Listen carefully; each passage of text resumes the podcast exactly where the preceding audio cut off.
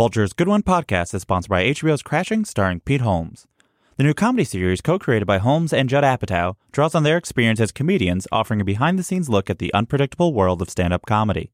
Guest stars include Artie Lange, TJ Miller, Sarah Silverman, and Hannibal Buress. Crashing has just wrapped up its first season, but if you missed any of it, every episode is available on HBO Go and HBO Now.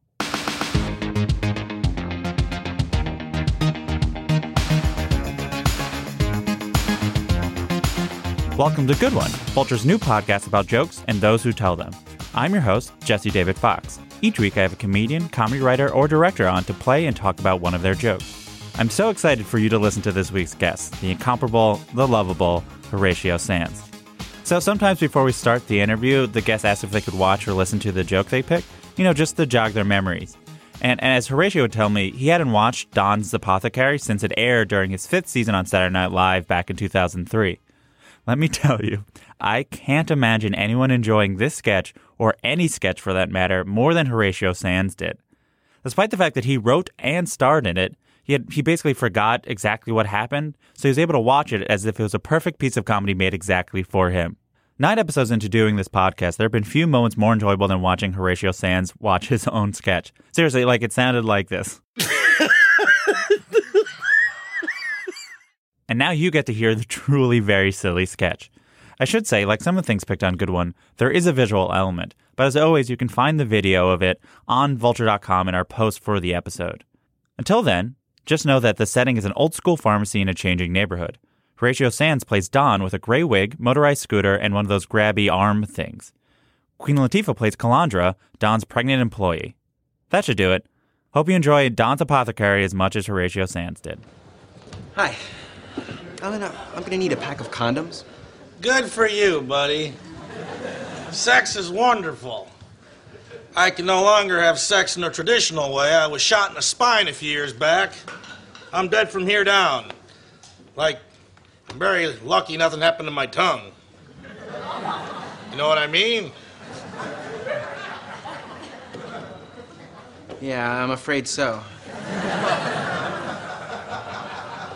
Uh, do, do you have any sheepskin ones? Yeah, let me just check out over here. Oh, you know what? I'm gonna have to check in back. Talandra? Yeah. Yeah, do we have a five pack of uh, Pleasure Man sheepskin condoms? Oh, that's nasty. Somebody up there want to have sex with a sheep? All right, Talandra. Is that Norman that want them sheep condoms? Norman, you up there? Norman, you a freak, yo. It, it's not Norman! Uh, you know, they're really not that uncommon. Like I said, I can't feel anything down here, but luckily, God bless you with a tongue like a Gila monster. Yeah, yeah. I get it, I get it. Here, Don, here you go. There you go, right there. That's eleven ninety nine. Okay. There you are. There we go. And here's your change. Enjoy your evening, buddy.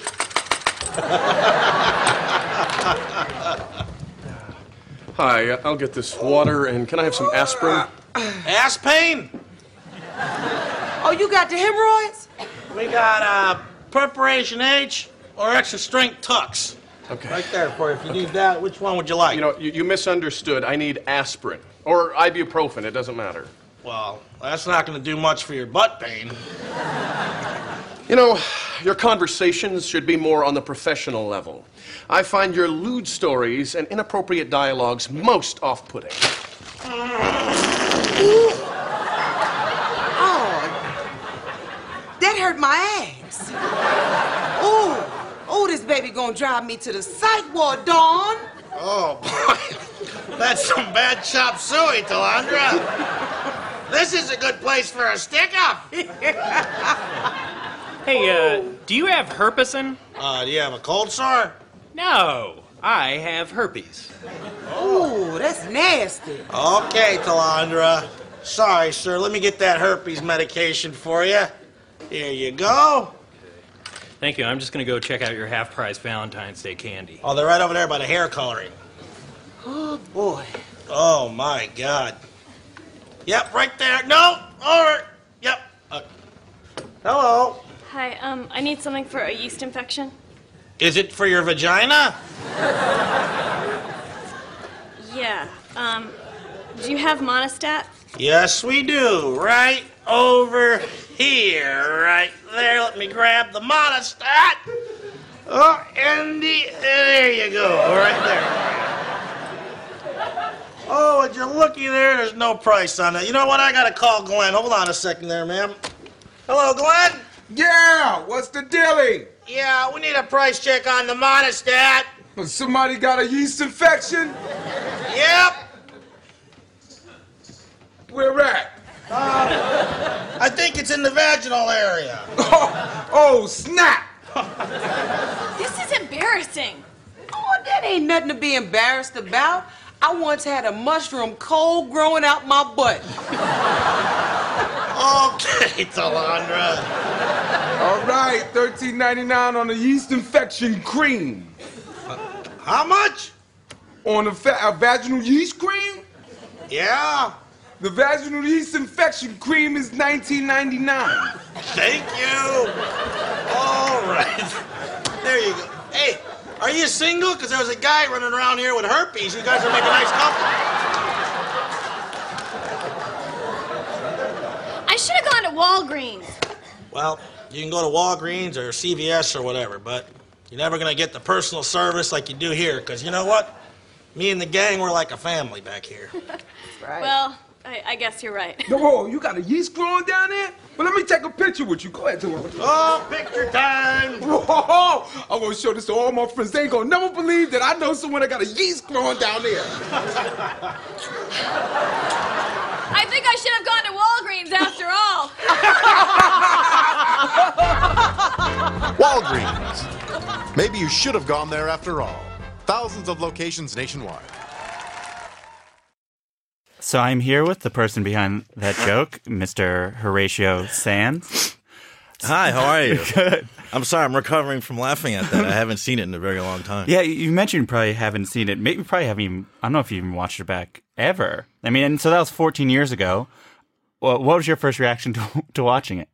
You know, I, what I love is that I usually like what I see. Like, mm-hmm. like in the old, like when I watch it, like when I would watch it in the old days, like I'd do a sketch and watch it. Yeah. I would feel like, oh, it's too soon. I need to wait to watch it, or else I'll critique it. But like I see him now, and I'm like, that's pretty great.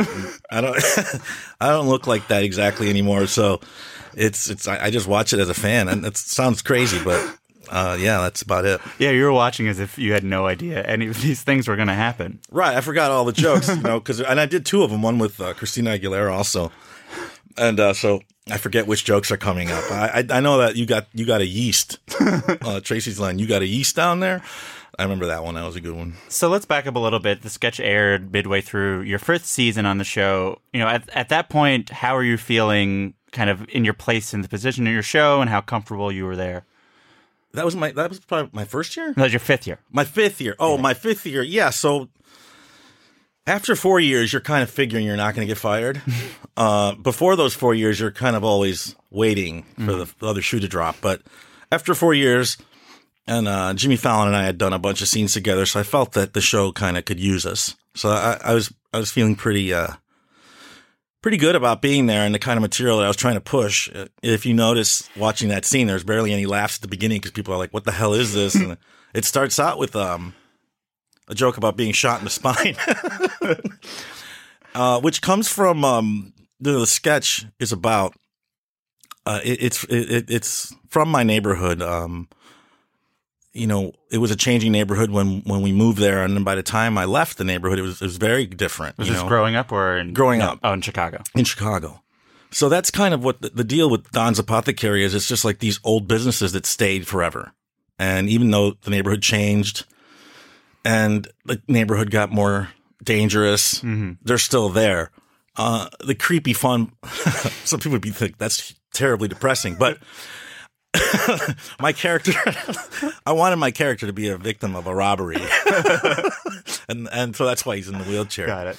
and uh, and I know that's really sad, but I, I just, I just, you know, with it, that guy's personality, because he's very happy and kind of jovial, I felt that that was kind of I can get away with it. Yeah. So did you start with? oh, So you knew you wanted a setting about those kind of changing stores, and then you're like, what type of character would be there?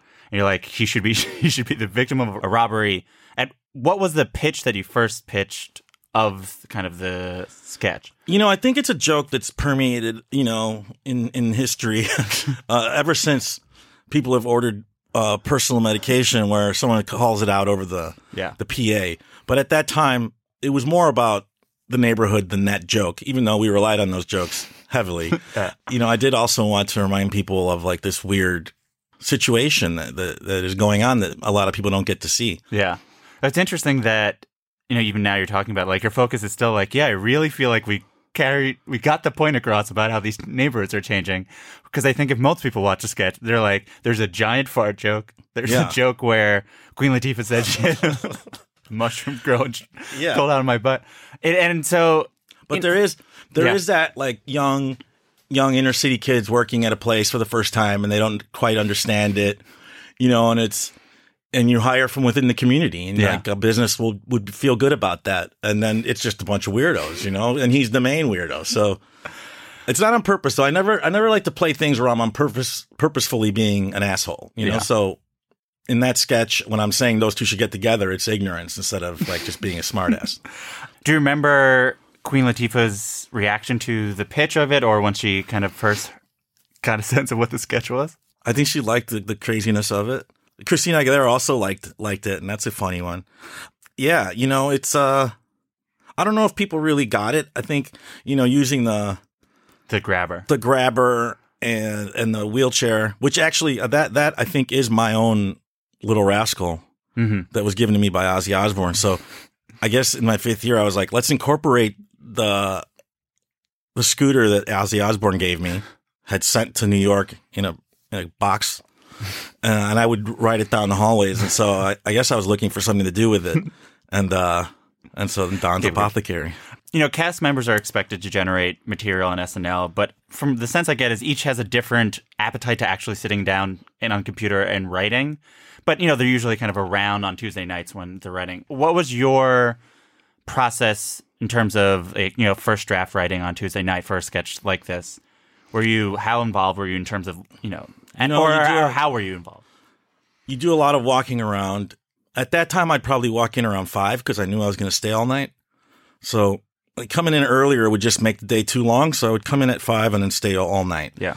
And, uh, you know, you get an idea, you pitch it, and then like if someone laughs in the room, you know, Lorne's office, where all, all the writers and actors are gathering in, into Lorne's office, which is, you know, twice the size of this little room. I should say. and, uh, and we pitch these ideas. And I guess, you know, that must have gotten a response from, from one of the writers or, uh, or her, her, I don't remember. But, um, yeah, so I would write with Erik Kenward, um, one of the writers who's like, who's now one of the producers and we, you know he liked he always loved, loved my you know dark ideas so we made a good a good uh team when we were there and he always was ready to like he's a very smart dude and got it I mean, the structure is pretty. I mean, it's like a classic SNL structure where it's like, Yeah. this is a thing, then we're going to do it four, four times and then get out yeah. But then, uh, you know, there's certain things that are, I mean, uh, you know, notable beats. I mean, like, I think especially like the Walgreens ending, where it's like the whole thing was hypothetically an ad for Walgreens. yeah that's just the lazy bonkers ending that you you see eventually occasionally and I like using it which is just this whole dumb thing you've seen is an, a terrible ad for Walgreens Which you then used again for the, the second one. You're like, I think so yeah yeah Do you remember thinking of any specific of those specific of those beats? There's the lambskin condom beat. There's the person who proudly has herpes. yeah I mean, it's now, it's, you know, it's like now almost 15 years ago. Like, do you, I guess the question is maybe like, is it possible to remember specific things at this point? You know? Yeah, Like- when you we we watched it just now, so that that helps. And then you asking me about it certainly reminds me of uh of what I was thinking when we did it. Uh, and I chose it because it's it's rare. I don't think it's shown that often, or if it is, you know, I don't I don't hear a lot about it. And so I chose it because I, I really did get a kick out of getting that on the air. yeah. Uh, the darkness of it, the weirdness, the racial overtones, um, the changing neighborhood. You know, a guy who loves eating pussy because he's paralyzed. that's, a it's a beautiful thing. yeah, I mean, there. what is so interesting is like there's a tremendous contrast between sort of like the big picture idea of what the sketch is and the like textual content of the sketch. Right. Is that a thing that you think you're you're hoping for, or generally you try to do? Which is, you know, it is like some of like, and I mean this in the best way, like the dumbest possible of jokes. Like there's a huge Yeah. fart in it, but again, there's like there is a clear racial. She is under- pregnant, by the way. Yeah. So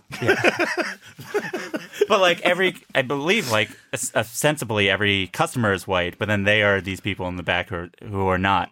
You know, is that kind of that mix supposed to be? yeah, it is. It's because uh, there's also a playoff of uh, you know, black people being chill and just being at a job, and then dealing with the you know uptight white person who has to come in and buy stuff for herpes. You know, so. Uh, I, I love that, and I love their joviality about it. Yeah. and they're not, you know, they're like, "What? Damn, that's nasty," you know. And I guess what's interesting is that you don't necessarily say they're wrong. You're like, yeah, they are acting how they should kind of Right. act. I'm just like, okay, guys, we're prof- we're professionals here, but obviously I'm the least professional. and yeah, so so those things, uh, like I like I, I always tell people, like my my fart jokes and my dick jokes are. Or I, I try at least to make them a little smarter than your average dick joke. So this is a perfect example of that. Like there's just all this rich history behind it, and if you don't see it as a as an audience member, that's okay. But just know that that was my intention. and you know, and so I do get I get away with because I'm Latino. Also, I think I can get away with racial humor in a way that other people can't. Yeah. and I'm uh, and I and I'm very grateful for that. So I am the white guy in this, working with black kids, uh, and then uptight white people are coming in to buy stuff, and um, I grew up in a in a very diverse neighborhood, went to very diverse schools, so you know these kind of behaviors are from a place of reality. When it, when things weren't going well for me, there was a few a few maybe a months at a time that I wasn't on the show or and I, I didn't feel it was going well. You know, I, I definitely was one of those guys that would write for the for the band, and I would get all these compliments from the other writers, Yeah. but that wasn't getting me anywhere. so you know, I kind of I guess I had I wanted to prove to them that I was also a writer, and so I would write on my own and and then do fun sketches, and and then they wouldn't get on. So then you know, you just go back to playing the game. Yeah. This game in, in this case is black people saying funny sex jokes. Um, that's that's kind of the game. Yeah. And then and then you kind of like you cushion that. You cushion that with layers, and then you know depending on. I really like I really like as because I do improv a lot. I, I kind of have to come in I, when I jump on stage. I do improv. I have to have a built-in history. So Yeah. most things that I do have a built-in history. You're like, oh, this is the context for this thing. It's interesting that, you know, like there is both part of like, okay, so essentially the thing that's going to be what people are going to laugh at is the black people saying bad sex jokes or whatever. But like the thing that or makes my it a sketch- character Yeah. going over a PA system asking for herpes medication. But those, it's- those are the two jokes. But it's an interesting thing of, you know, SNL is always a, a, a sort of how I would I put it? It's like the spoonful of medicine, but everything is like, oh, it has to be have enough of. It's always a balancing act of well, it has to have a certain amount of like, let's say, like bigness or broadness of terms of like sex jokes, but also there has to be a level of some intellect, or otherwise it'd just be like a lesser sketch show, like you know, or like- we'd lose half the audience. yeah. They'll be hmm. like, is this just like a sketch? You know, like I think it has to have certain amounts of weirdness that you, you, the sketch on its surface is actually much more, now I realize how much more complicated it is because you have sort of, there's a weird component, which is the character you're playing. It's a very bizarre combination of characters. And you have the, the, com- the part that is Tracy and Queen Latifah's character. But then you also have this setting that is like, a, you know, some amount of a satire or a cultural commentary. And it's interesting that this probably just happened organically. You're like, okay, I have these things I want to do, and we can kind of jam it in, right? It's not like you're like, okay, I want to do a sketch that kind of has this element. Uh, Well, yeah, no, I guess a lot, a lot of the gentrification that was happening, not really gentrification, the other way around. Whatever the opposite of gentrification is. yeah, it, it there was. I like I remember when I was a little kid, there was this old Polish, you know, uh, butcher, and it was like a little store, Don Oskin.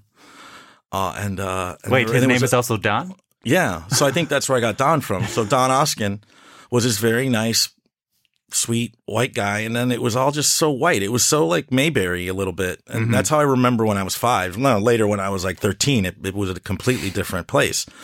But uh, I, and then uh, there was a place, there was another, there was a bakery that was around forever, and it was a Jewish deli, Jewish bakery, and there were no Jews in the neighborhood anymore. Uh, so mostly they sold pickles. Yeah. And so there, there are a few of these places that I Yeah. remember, and I was like, "There's a sweetness and a, and a sadness about it that I that I lo- that I'd love to swim around in."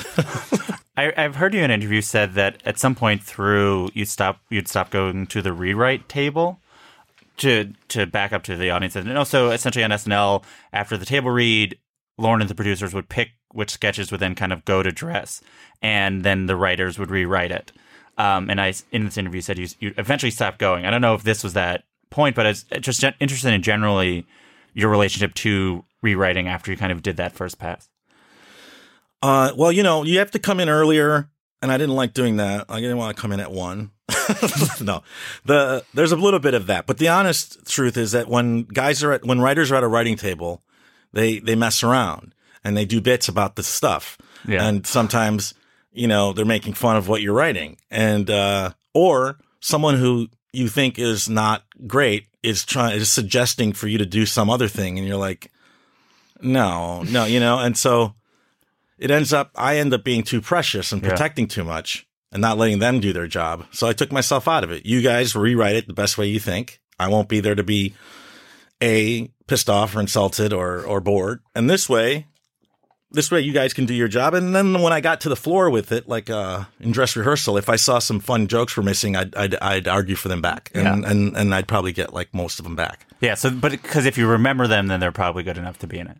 Yeah, and you know, you like you when you remember writing it, you're like, I just want Tracy to say you got a yeast down there, you know.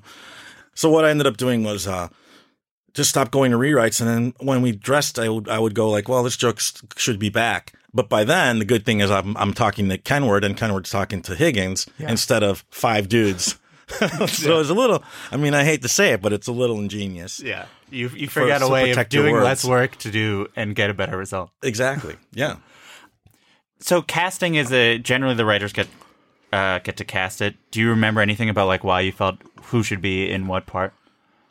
Yeah, I mean, if we had more, if we had more black cast members, I would have put them in as the uh the shoppers too. Yeah, but you know, but then that little luck happened is that now you get the the put upon white person. uptight white person. So that kind of, I think that's the little fun game. And then Xtina is is like Latina, and then she loves doing a ghetto thing, so she comes in doing that. And uh yeah, I mean, it's just uh they they had fun doing it. There's, I mean, there's Will Forte seems perfect as a person who has herpes and is proud of it. Yeah. And then It's always good to have one weirdo that's another, um, you know, a misdirect where you're like, okay, what's this going to be? And it's like, no, he's more of a weirdo than even you are. You'll see that device in, at SNL a lot also. Uh, and then um, I think Rachel Dratch is perfect for that role of flustered woman who is it's like just trying to be a person. Yeah, they're just trying to be humans. And lambs, lambskin condoms have always creeped me out, and then they continue to creep me out. I, I wouldn't, I won't use them. Uh, I, you know, I'm a, I'm an animal rights guy, and, and so that's always creeped me out. So it was my little jab at at the at the lambskin, the lambskin condom industry. you mentioned that if you had more more non-white cast members at the time would use it. I mean, like you know, now's the time where there seems to be a little bit more than, especially last year. There's actually even this year there's more than normal. Do you do you think that it's something that you know it's it's a contentious issue with SNL, and obviously it's very complicated, but. Do you feel like, at minimum, it's beneficial to have a more diverse cast just for the quality of the show in general? Oh yeah, I think most things should be that way. I think most things should be uh, reflective of of the population. And our show, you know, our show was a very like I grew up watching the show when I was little. I was like six, so by the time I was ten or something, I knew so much about it. I knew the way they made jokes. I knew the style. I loved Belushi and Aykroyd and Bill Murray, mm-hmm. Steve Martin.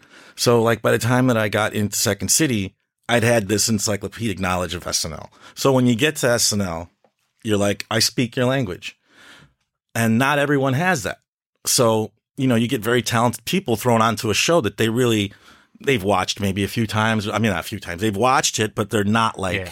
they don't know the, the language of it, the tone of it. and the pace. Yeah, it is a Yeah. thing that is that is maybe the hardest thing for maybe people who don't watch the show, who criticize the show and understand. And I think, as you're saying, is that uh, it's a it's a specific type of comedy. It's not just oh the show needs the funniest people. It's people that can be put into it. And it happens to be the biggest comedy show ever. But you know, it certainly wasn't started that way. It was started as an alternative to to, you know, um Your show shows and your show shows and like yeah, the specifically um Laugh-In or Carol Burnett. You Burnett, know? yeah.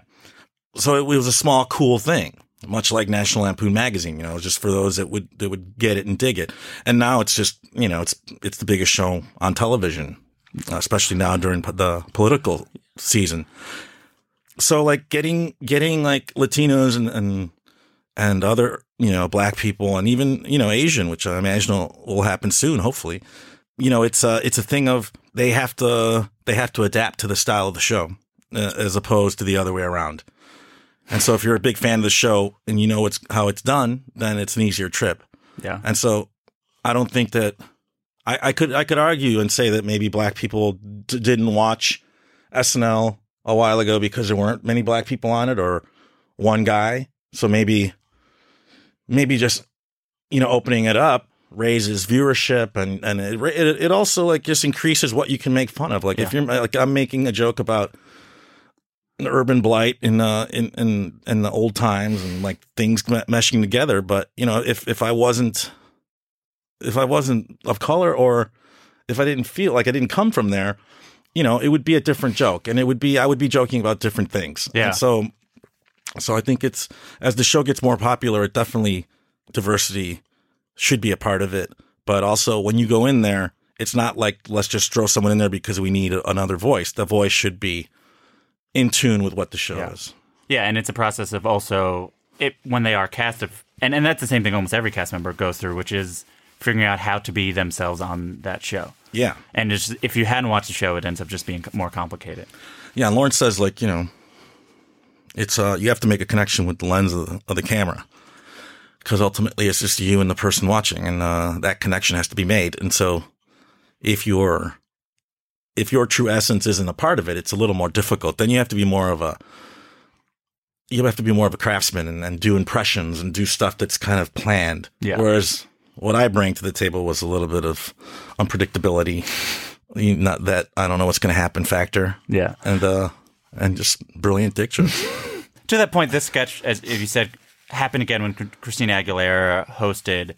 You know, I, I, I mean, maybe the first question is like, were there times that you tried to do it in between? Because Christina Aguilera was almost a full year afterwards. So I didn't. Was, were there times that you tried to do it? What was it about Christina Aguilera that you think made sense, or even just in general, like what because made? I think during during like her talking and like uh, when we we meet the host, Yeah. she may have shown that she would like to do something like that. Yeah. some big kind of urban thing, and so I, I thought she would work perfectly for it. And uh, I knew I was getting away with something a little bit, so I didn't push to do it all the time. I don't think it was that. Like I said, you can barely hear any laughs in the beginning, and I don't know how well it did the second time, but it didn't matter because in my mind, I'm just like, this is really funny and strange and cool, and I'm glad they're letting me do it and paying me money to do it. watching it now, can you believe it got on the air? Um, yeah, yeah, because you know there. Th- this is a sketch. I don't. I don't know like in where in the running order it, it it aired, but the last ten minutes of the show are usually in say no time, and uh, that's for mostly for the last few years before Will moved on. They were given to him. Like the last five minutes were always Will's, and that was kind of awesome. Will uh, Forte, and so those last minutes were always the crazy sketches. So you knew that there was a place for it, even if it didn't make it. This this sketch, there was a, there there. It's not it's not out of the realm of, Yes. of sketches that were written for SNL. But just not at the beginning. And you were. Uh, it was the second to last sketch of the night. yeah, And, So- it, it's- and it seems like actually, you know what is the last sketch of the night because it was. Uh, if based on this, it seems like Mr. Rogers died that week. Know why I'm laughing, but it's funny oh, too, did he die that week? because the last thing it says is Mr. Rogers tribute. From I'm looking at looking up the running order. I did the tribute. I sang I sang uh the friend song. I wonder if that's online. Oh, we'll look it up. If it is, we'll. I got in a we'll red put sweater on home base, and I was just like, you know, we lost a really great guy, and I, I grew up watching him and loving him, and so I want, I want to sing a little song for him, and I sing F R I D and F R I E N D special. You are my friend, and I sing this super sad song again, no last People are like, oh man, sad, And then a trolley comes up. They, they built the trolley to come up next to me and it goes, doot, doot. it rolls away. And it was like, Lorne loves that stuff. And then I guess I do too. It was a very schmaltzy, sweet, loving thing. And they put it in the show. And, uh, you know, the Speedy Delivery Man sent me a letter like a month later saying how they all watched it together. Like all the cast of Mr. Rogers watched it and they like loved it. And they sent me a little pin Uh-huh. of a trolley. Uh, yeah, that's uh, that's kind of like uh, something I don't usually do, which is kind of just let my let my uh, sentimentality kind of rule. It's interesting that those sketches together, you know, it was like your show for like 10 minutes. Yeah, yeah, and it's so perfectly describes or, or indicates the kind of work I I like, and I like too that it's different. You know, it's um, you know, uh, it, playing a fifty year old guy is is fun, and then doing this thing where I'm myself and being genuine. I mean, I don't know. The whole experience is is super cool that way. Yeah, I mean uh-huh. that's like that when you go to SNL, or I imagine like that's the hope that you can have an impact. You can bring what your brand of humor is and have such a wide array of things you're doing. It's not just like oh I'm I'm just create a sketch show where you can just do the perfect things. You're like oh this setting allows me to do things that I can never imagine doing. And after a while, you know, you go on a show and you go and you make movies. And after a while, you know, either you, you can make your sense of humor into like a national phenomenon or just stay to your voice and get through it and not be as famous as you'd like, which is kind of what happened to me.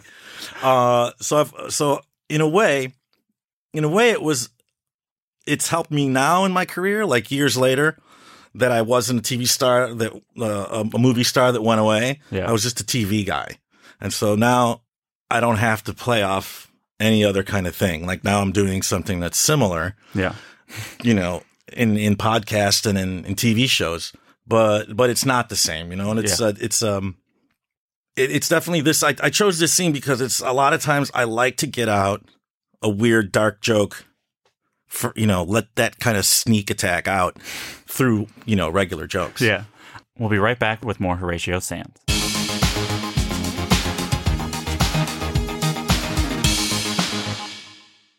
Good One Podcast is sponsored by HBO's Crashing, which has wrapped up its first season on HBO.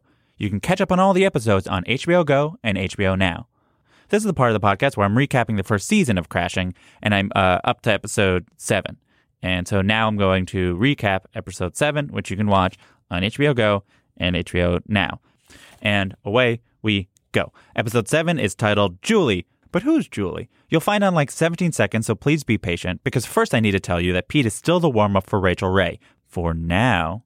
As Rachael still hasn't decided how the trial run is going.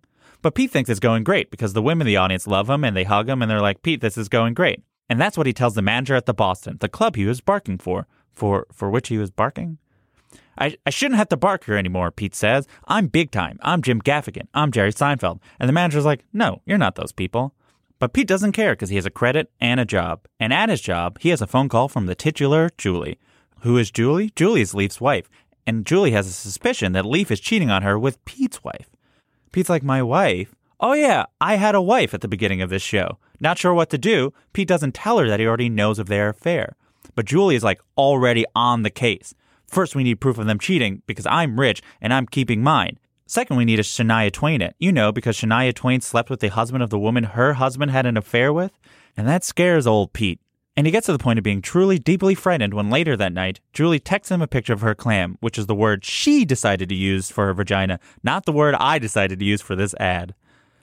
Leaving an open mic, since Pete won't bark for the boss anymore, Leif stops Pete on the street, and it's scary. It really is like a very scary episode of the show because Leif has this like weird energy, like weirder than normal, like needs money energy. And he tries to tell Pete to lie for him because the money would be good for the Earth's soul or whatever. The next day at Rachael Ray, Pete's flustered, and then Vanessa Bayer, playing herself, tells a very moving story about not having a date for prom because her boyfriend had been cheating on her. That jerk. This inspires big old sap Pete Holmes to do a dumb thing tell the audience about Leif and his affair. But the audience is supportive and like, you did it, Pete. Well, almost all the audience, because Julie's there. And she is mad, mad Julie. But with Rachael back from the break, Pete goes over to talk to her to have a classic TV whisper fight. And then she leaves because she has to get a divorce from Leif. I, I, I mean, I imagine. But now Pete is really thrown for a loop to the point that he stumbles and falls, like literally, like he trips up the stairs. And he decides to ask the audience for the secret to a successful marriage. And an older lady is like, love. And they all clap and awe because awe, but then a dude, classic dude, is like, no, it's oral. Like sex. And man, that starts like a whole thing where the audience estimates how many blowjobs that first nice older lady has given, and she is not happy, as if to say, You're done here. See, that was Rachael Ray's mom. Yup, when I said for now earlier in the ad, remember when I said for now? It was foreshadowing. Cut to Pete, barking, alone on the street, like a dog. Well, well, he's not barking like a dog. I'm just saying no one likes him or respects him. Learn if he gets liked or respected on the season finale of Crashing, available on HBO Go and HBO Now.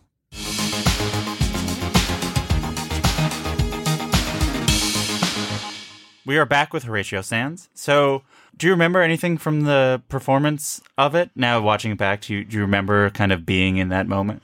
Well, you asked you asked if I if I remember being, I, you know, it's all it's all vague. It's all you know. I remember I remember I think Higgins was the one who who showed me the um, how to do the. He made me do the. Oh, the claw over your. When the claw goes over, like it, it breaks down and just extends and perfectly hands the person the Monistat. That bit was was his. Uh, yeah, I mean, I, I don't know all all the scenes I. You just, I remember kind of being. It's always every scene. I remember just being kind of this little excitement and uh, yeah, and a little fear and. But then once you start, you know, like I, I think I was, I think I was particularly good at not letting my performance get dictated by um by an audience's acceptance of the sketch. That's, a, well, that's a very interesting way of putting it. and I've always felt that if people are laughing, um, that's that's bonus, and I love it. That's why we're here. But I, it's too easy just to get a laugh. Uh, there needs to be more about it. I need to put something in front of myself, like a barrier or some kind of obstacle, Mm-hmm. before I just get a laugh. Because if not, then what the hell are we doing? You know, we're just doing we're doing America's Funniest Home Videos. Yeah. So It's, it's interesting because, you know, like the other side of that is in the Queen Latifah one, you do, you laugh. When she says, um, I had a mushroom growing out of my butt, you laugh at that. yeah, And, you know, at this point in the run, this is before, I actually think it's before the first Debbie Downer. Do you remember how you felt when breaking? You know, this is fifth, fi- five seasons in, so you've already done the Jimmy stuff, I guess. this kind of thing I would ra- I would rather not break because it, it, I don't want you to I don't want you to laugh with me because uh, I'm having a good time. I want you to laugh at the premise and Yeah. and the weirdness that's going on. So in that case, I would probably try not to break. There is a, an acting, you know, uh, a, a thing that I would do, which is also like, why don't people laugh for real when they hear something ridiculous?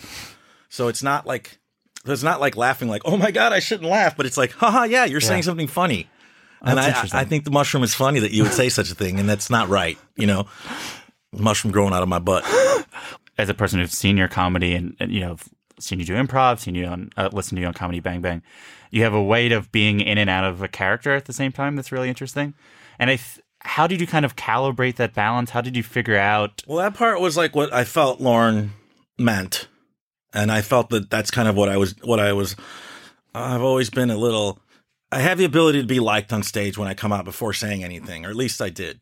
and so I had that going for me, so I could say shitty, weird things, and but I was like such a nice guy. So, like it, it, at a certain point, I was also getting. I was being disillusioned by the staleness of certain things and how they would be done again the same way, the same way.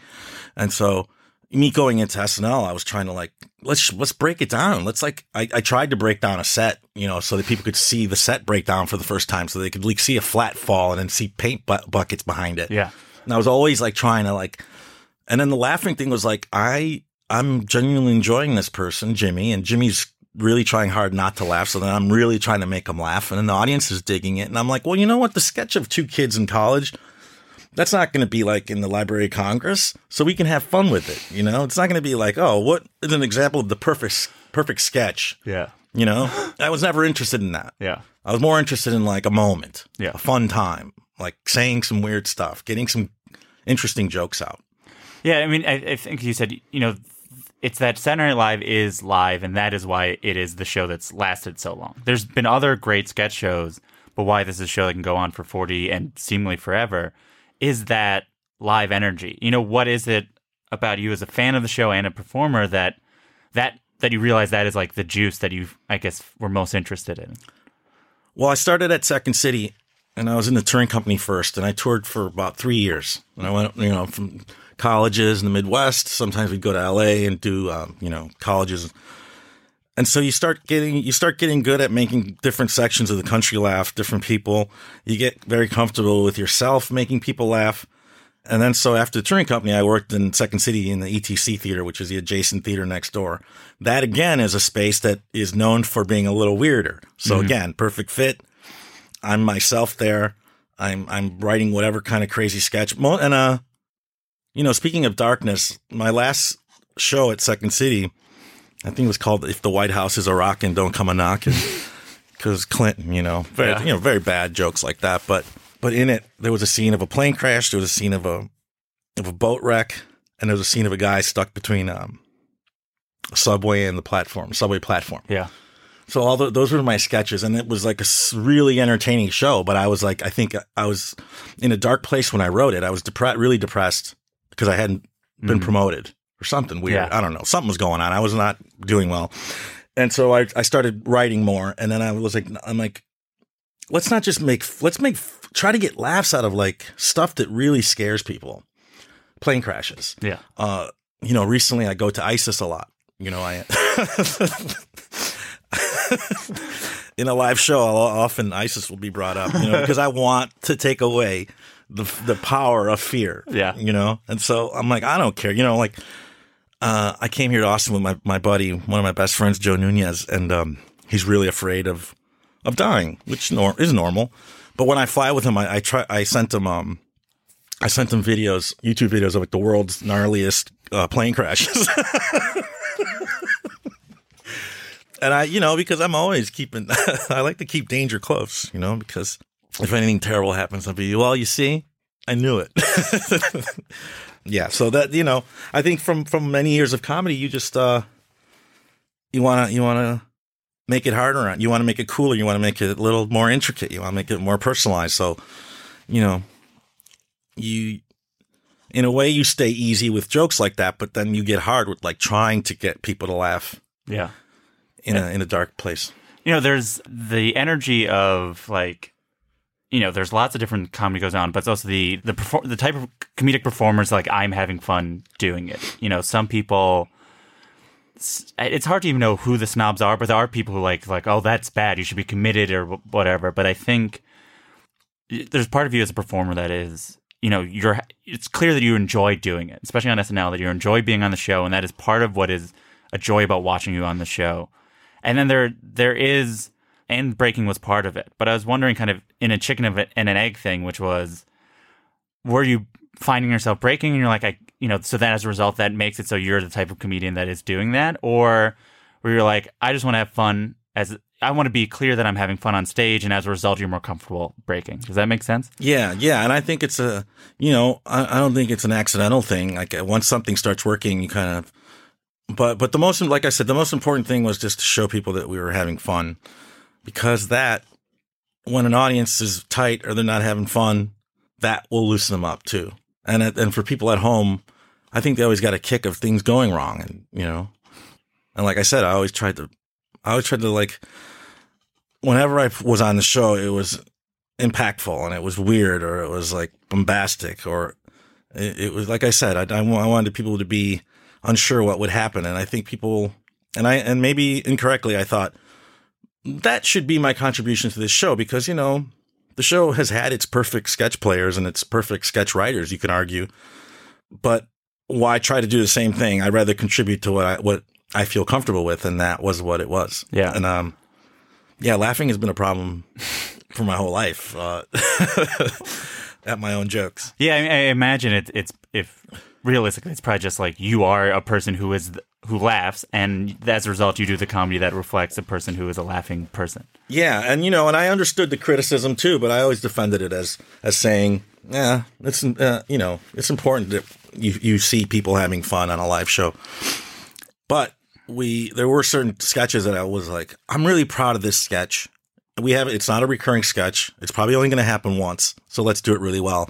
And um, Cork Soakers is that sketch. You know, I, I, Jimmy and I both wrote it with uh, with Higgins, Steve Higgins, and uh, and I really loved the jokes. I loved I loved how it was. I really loved the sketch, and I was like, Jimmy, let's not laugh because it'll be dismissed. You know, let's just keep it real and then not and try not to laugh. And we did. Like, there's a moment where we almost laugh, but we don't. And I'm very proud of that scene because of it. Because you know, I was like, I can do that if you if I'm pressed. But what I'm going to do mostly is that stuff that you kind of you're used to. You're also at the time you uh, you would throw the after after parties at when you were on the show. Do you feel like that is also part of the same role? You know, like in terms of like you're you're both presenting a s an air of fun to the audience, but also like that you had to be like fun guy to the show in general. Well, you know the the after parties themselves were because by the time I'd gotten there, there there was there there was an after party, but there wasn't an after after party. And uh, I grew up, you know, reading Wired and, and knowing about Belushi and obsessed with Belushi and, and Aykroyd and and and they had their after parties at uh, a bar that they owned, Mhm. I think on the Lower West Side. And I was like, let's do that. Like, why aren't we doing that? We have limos. People are willing to throw parties. Yeah. And, you know, we'd have the limos till like five in the morning, seven, seven in the morning. So after, after, after the after party, we'd have these cars. So I'm like, let's just go. And then eventually there was a girl who was interning at Conan who became my friend.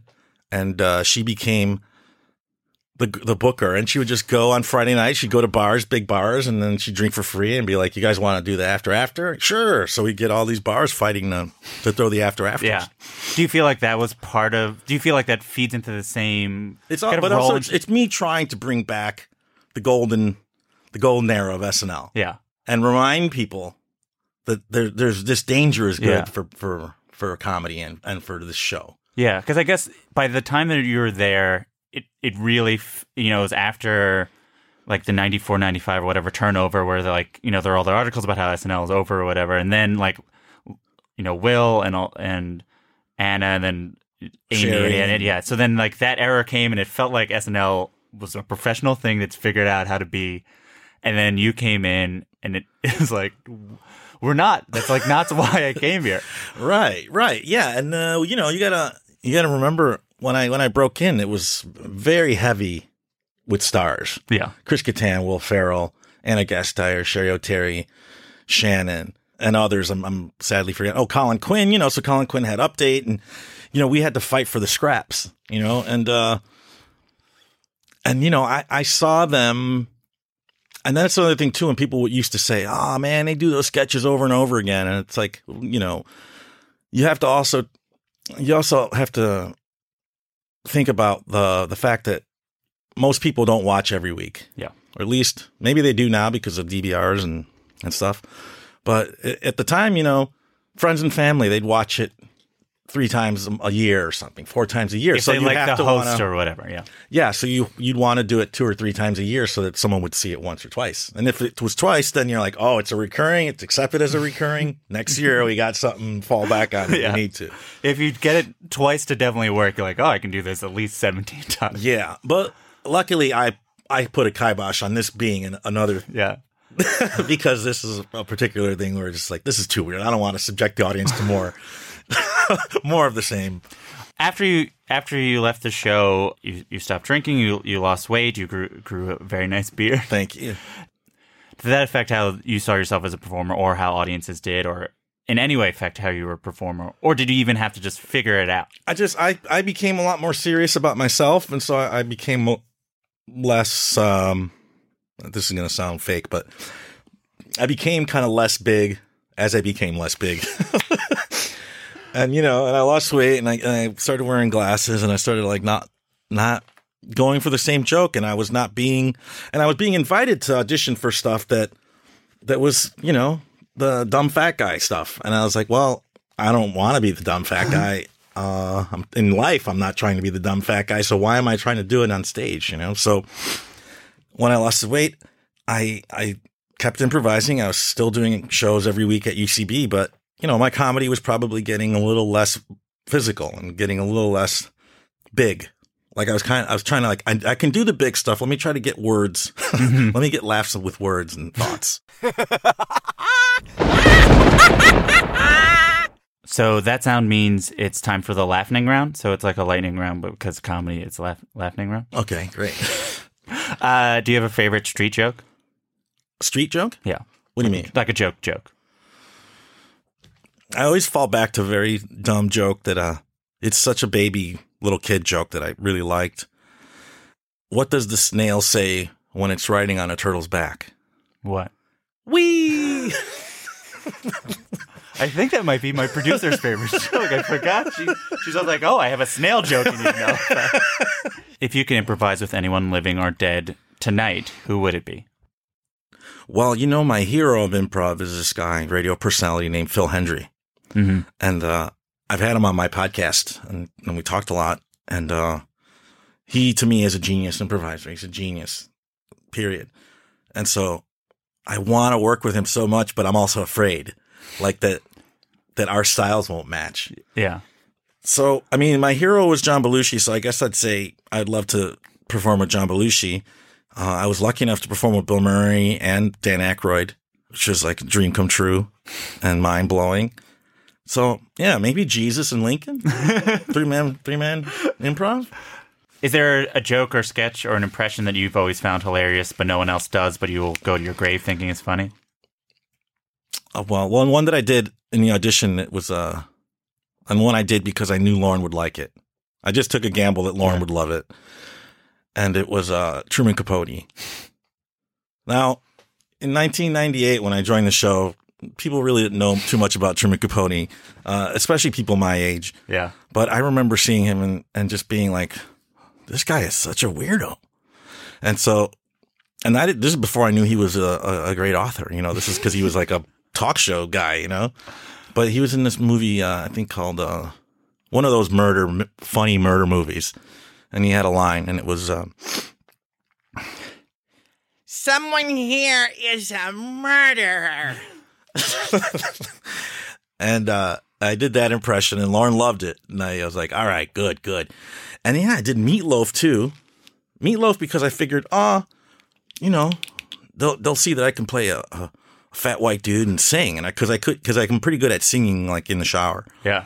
I'm one of those good singers, and so uh, I, in my first year, I relied a lot on singing. I did um, Ozzy and and Aaron Neville. So whenever I'd get I'd get like desperate, I'd be like, well, let's do some music stuff. You know, Yeah. that's always good for the show, a little variety.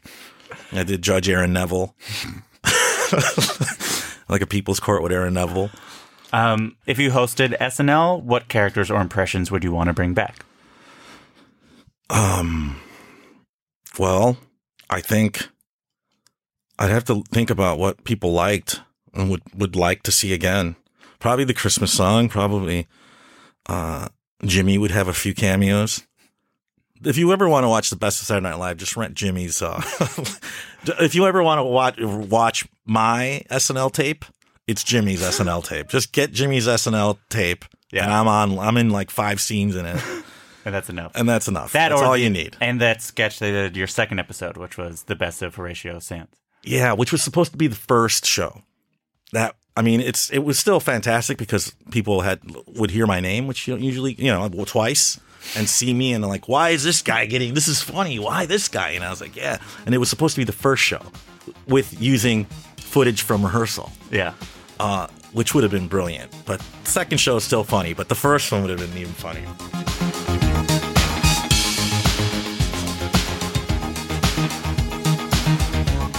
That's it for this week's episode of Good One. Starting April 25th, you can see Horatio Sanz on NBC's new Tina Fey and Robert Carlock produced sitcom, Great News. You can follow him on Twitter at Mr. Horatio Sanz. Jordan Bell is our producer. Justin D. Wright did our theme song. Write a review and rate the show on iTunes. Five stars, please.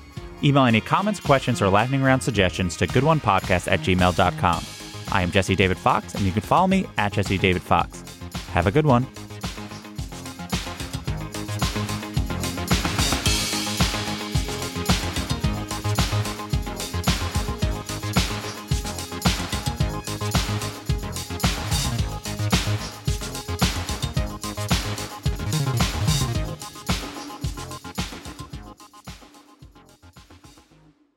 Next week on Good One, Barack Obama's presidential joke writer David Litt. Join us every Monday for a new episode of Good One.